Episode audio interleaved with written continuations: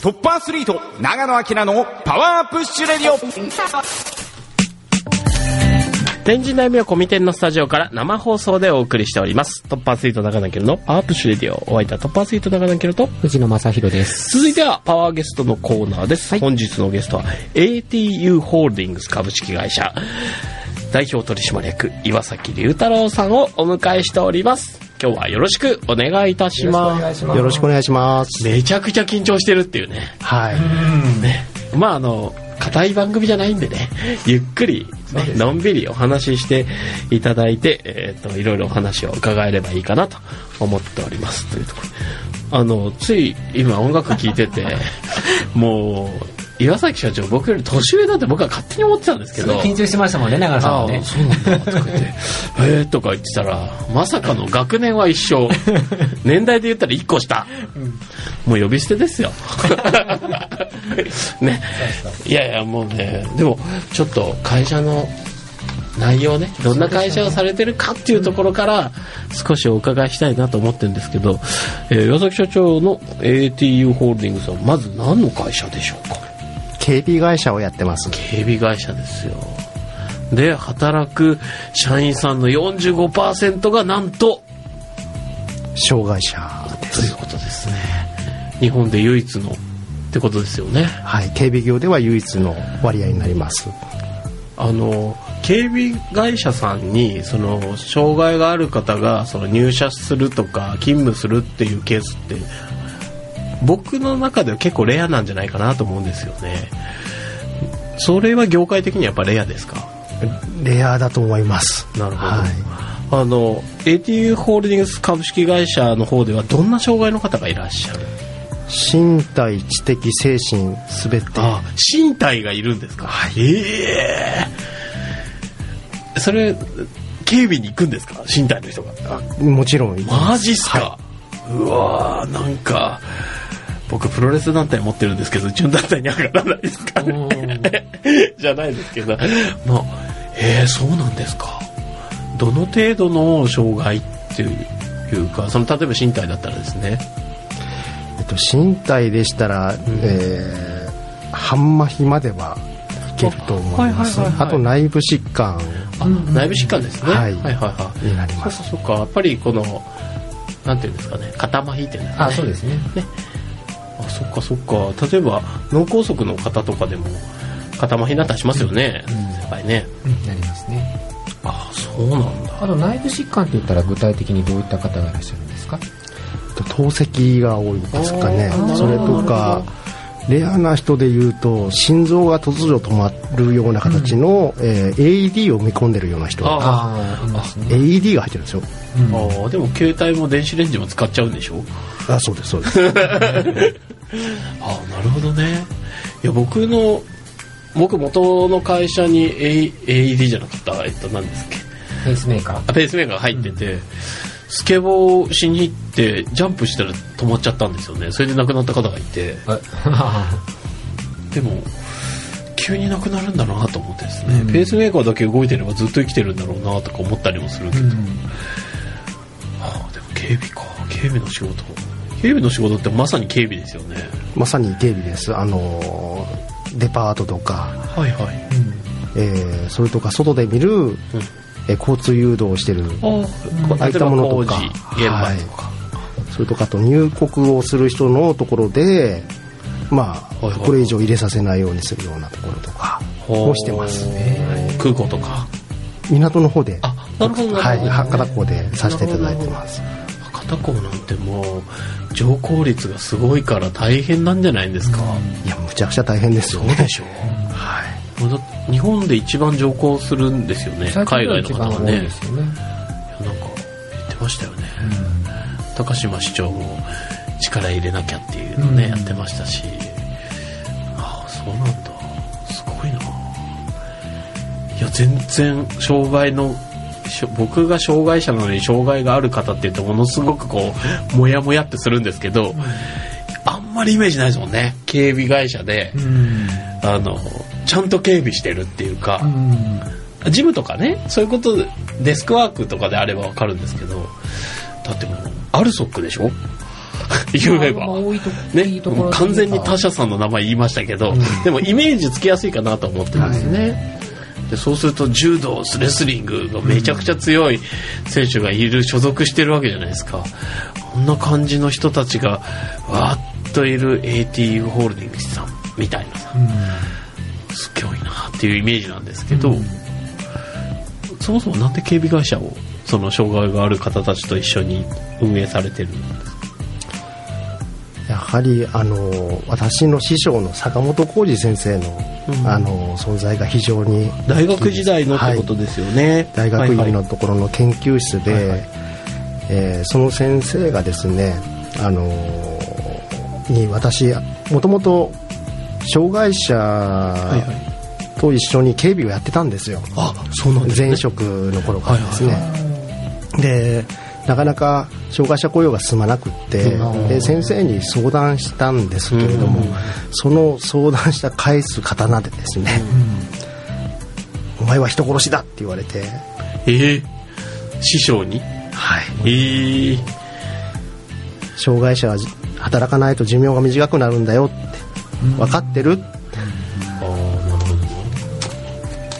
健常者でも早期リタイアの人みんな早死にするでしょってなるほどですね。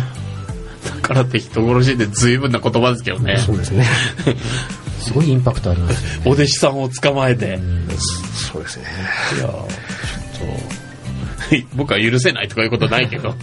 ああそうなんだ。でもそれはなんかエールですもんね。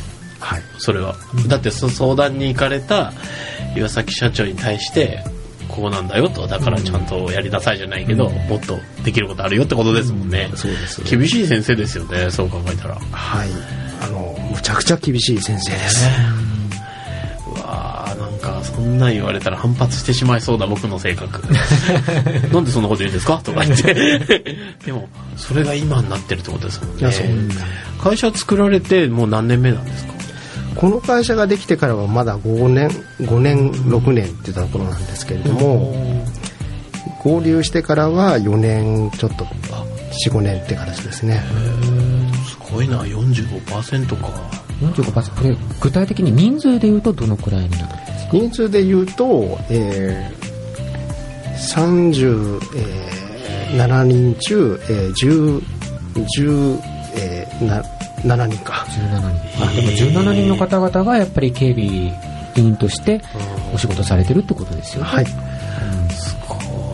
もなんかやるやらないとやっぱ死にますよ。うん。はっきり言って。僕の妻は実はあの介護事業所をやっていてデイサービスやってるんですけどお年寄りのフィットネスサロンなんですよ。でも最初は結構うつむき加減で来るんですよね、あの入所ってわけじゃなくて通い始めてから通所って言うんですかね。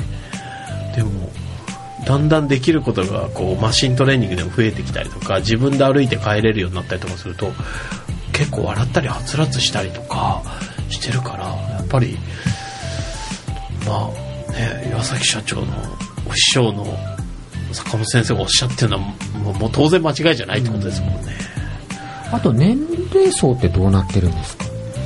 年齢層はあの日本の人口のあのピラミッドとほぼほぼ一緒でやはりちょっと、えー年配の人の方が少し多いっていうぐらいで。中高年の方が少し多い、はい。そでういうも働いてる方の方が年上ってことが当然あるってことあですよね。もちろん。でございますでもその方々もおそらく前職っていうのがあると思うんですよね。で前職がもしかしたらまあ辞めざるを得なくな、ね、障害を持つことによって辞めざるを得なくなっちゃったっていう方もいらっしゃるんですかね。それとどうなんですかね。そういうわけではない。そういうわけではないんですけども結構比較的に、えー転々と職を移ってらっしゃる方が多いっていう。のじゃあこう新卒さんであの岩崎社長のところにいらっしゃるというよりはまあ転職転職の中で選ばれるっていう形なんですかそういう形の方が多いですね。今は多い。はい。はあなるほあとその男性女性はどのぐらいですか？ねやはり警備なので男性どばっかり。男性が当然多い。なるほどね。でもなんかガツガツしてよくないですか？僕はあのちょっと好きかなと思いますけどね。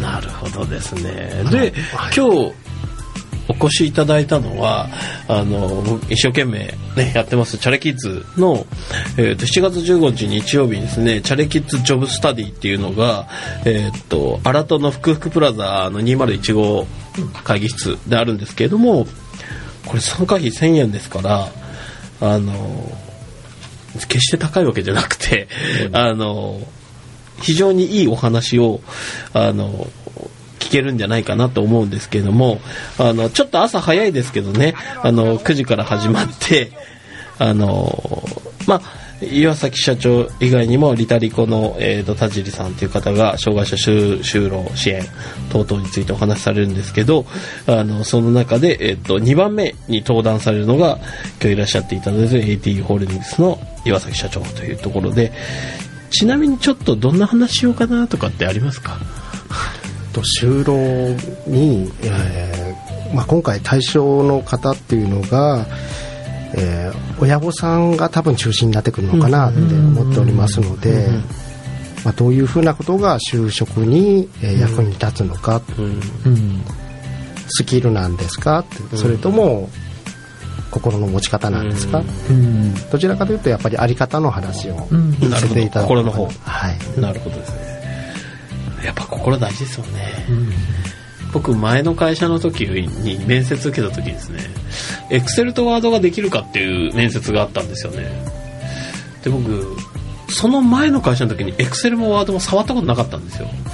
でもう会社決めたいからですねその時にエクセルとワードできますかできますあできます大丈夫です。今から勉強するんでもう必ずできますって言ってあのあじゃあ分かりました。ってこうなんとなくこう面接終わったんですけどで受かったんですよね、あれって勢いってあるなと思ったんですよね面接って、うん。だからそういうのもやっぱりありますよね。働く勢いっていうか、うんもちろん。ですよね。僕250人面接受けて2人しか受かんなかったんですよ。あそのうちの一人なんでしょ？そうですそうです、だからあの嘘言ったのが良かったんですよきっと。あのワードできないけどみたいな。やるけどみたいな勢いだけ買ってもらったんだと思うんですあけどでまあそれもあるんじゃないんですかやっぱり、うん。ね、なんかそれで営業部に行きましたからね、うん。やっぱそういうのってあるのかなと思ったりしますけどね、なるほど。警備会社さんにおいて一番大事なところはやっぱり勢いですかね。いえ全くもって逆になります。当たり前のことをバカにしないでちゃんとやることがクオリティになります、うん。やっぱりルールですもんね。派遣先さんのルールにのっとってってことですよね、それとあと健常者とか、うん。容量のいい人ってやっぱり、あの鍵をいちいちガチャガチャガチャガチャしてこうこれ取れないかなとかこう差がこう触ることないじゃないですか。鍵かかってると思ったら見た通りあかかってるなと思ったらこう触らないじゃないですか、はい、健常者さんとか、えーえーえー、でもそれをガチャガチャちゃんとこうしっかり触る手を抜かないってところが逆に障害者が、うん、いいと。いいというところ。です、うん、なるほどね。あでもそれはその通りかもしれないですね、うん、あの指差し確認って日本で開発されたんですよね。あの、車掌さんとか駅員さんとかがやってる。であれでかなり事故率とか確認ミスとか減るんですってね、でああいうのってやっぱりこうやったつもりじゃないんだけど、やったつもりになってしまって失敗しちゃうとか、ミスっちゃうっていうところでしょうからやっぱり確認やっぱ触れるって大事なんでしょうね、ルールは大切ですねじゃあどっちかっていうとアナログなはい。ですよね。ルーチンが一番大切なんですよ。ルーチンは大事ですよね、やっぱ決まったことを決まったようにやってくれるってあの頼んだ方側の安心感ってありますしね、うん。そっか。確かにな。毎回なんでこの人やり方違うのかなっていう人いますもんね。であんまり意味ないんですよね、そこにね毎回同じようにやるっていうのは大事だよな、あと同じ道じゃないところたまたま通って帰ったら落としたりしません？物とか。なんかああれなんだっけとかなあれ？なんか忘れたような気がするとか、なんかいつもと違うっていうのはやっぱりこう不具合を生んだりとかするから、そういうところなのかなと思いますけどね。すごいな。なんかすごく面白く僕は感じてるんですけど、あとここのプロフィールに書いてあるんですけど離職率が極めて低いっていう。はい。これはなんで低いんですか？それはやはりお互い気にしてるからじゃないでしょうか。今までこう先ほどの話だと転々とというか転職を何度か繰り返された方が、えー、と AT ホールディングスさんのこう門を叩く。っていう形で、まあ、今はそのケースが多いよってところだったと思うんですけど、そこで落ち着く何かっていうところですよね。離職率が、まあ、ゼロではないでしょうけど、そのもうでもその極めて低いってことであれば居心地がいい会社ってことですよね、それはちょっと本人さんたちに聞いたことないのでですね なかなかわからないところはあるんですけれども、やはり障害を持っていらっしゃるので、ええ。ーまあ、特に精神の子たちなんていうのは、あの実際こちらが全然中身が見えないわけですから、ええずっと聞いて、ね。知ろうとしない限りはううんまくいかないのは当然で、だから全員が知ろうとして全員がその知った情報を共有するという仕組みがありますので、それで、えーなんとかコミュニケーションを保ってるっていうところコミュニケーション大事ですよね、あのまあたまちょっと別の話ですけど今回水が出たりしてまあ今こう避難したりしていろいろこう日本中大変なことになってますよね。で情報って入ってくるもんだって結構思いがちなんですよ。スマホ見てたりとかそのネット見たりする今の環境だと。でも開かなかったらわからないし、その第一発目のアクションって必ず知ろうとしてからのアクションなんで、うん。やっぱり知ろうとしなかったらコミュニケーション取れないんだなっていう風に、ちょっと今回改めてあのー今回のこの大雨の災害で僕ちょうど思ったところだったんですよね、それに近いと思いません？そうです知らないと相手のことわからないから、んとりあえず聞いてみるっていう、うん。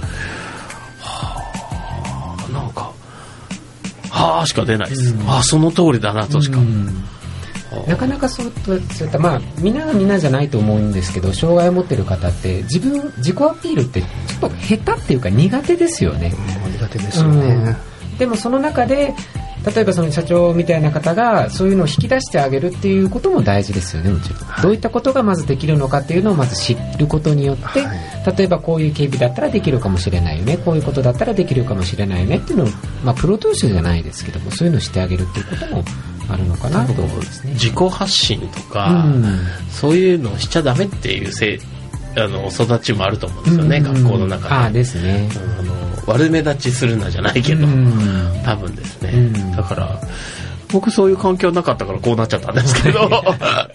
でも、多分あの病院とかでもですね、あんまり病気のこととか言うと大変だよとか、いろいろあるだろうし、あの特別あの支援学校とかの中でも、そういう教育の中で社会を渡り歩いてって岩崎社長のとこに行ってるっていうね、障害者もいるだろうから、まあ、環境様々だと思いますけどね、でもでも落ち着いて離職率が低いっていうのはいいじゃないですか。ね、やっぱりその働いてることによって自分が社会に貢献しているっていうあの実感っていうのもやっぱりあるんじゃないですか。そこまではあるとは思います、うん。人それぞれだと思うんですけれども、まあやはりあの役に立つっていうのは、うん。あの考えられるように、こちらも、えーそういう感じ方を教え。ええることもやっぱり、うん。してます、なるほどですね。深いですよね、特に男性はその傾向強いんじゃないかなと思うんですよ。そうですね。もうやっぱりですね7月15日のこのもう9時からですよ福福プラザなんでこんな早くしたんだっていうぐらい早い時間ですよ日曜日の ねワンピースとか見れないじゃないですか まあでも早い時間ってほらちょうどこの時追い山じゃないですか。ああもうこのまま行けってこのまま行っちゃえばいいんですよ。ああ、じゃあよ、ああ、なるほどね。そういう考えもありますよね。ああ、酔っ払った人が多いかもしれない。いやいやいや、それは冗談ですけど、でもこう、あの、お子さんとかね、あの、保護者さんとか、あるいは企業さんとかが、たくさん参加されるあのセミナーで、あのサブタイトルが「現場から学ぶ障害者が働くための必要な3つの力」というふうになってますから、これはねやっぱりあのぜひぜひあの岩崎さんをはじめですね田尻さんの話もあのぜひぜひ聞きに行っていただければいいなと、私は思っておりますけどね。あの社員さんとか来てほしいですよね社員さん大体来ますよ。ああこれにですね、はい。あ、これだけいいですね。いやもうそれなんか思い知らなかった岩崎社長を知れるかもしれないから、うん。こうぐっとまた絆が深まる可能性もありますから。ね。いやちょっとあのぜひぜひですねあの足を運んでいただきたいなと思っております。というところでえーっと今日の突破ゲストのコーナーは ATU ホールディングスの岩崎社長でした今日はありがとうございましたありがとうございますはい、少し曲の方行きます。布袋寅泰さんで、さらば青春の光。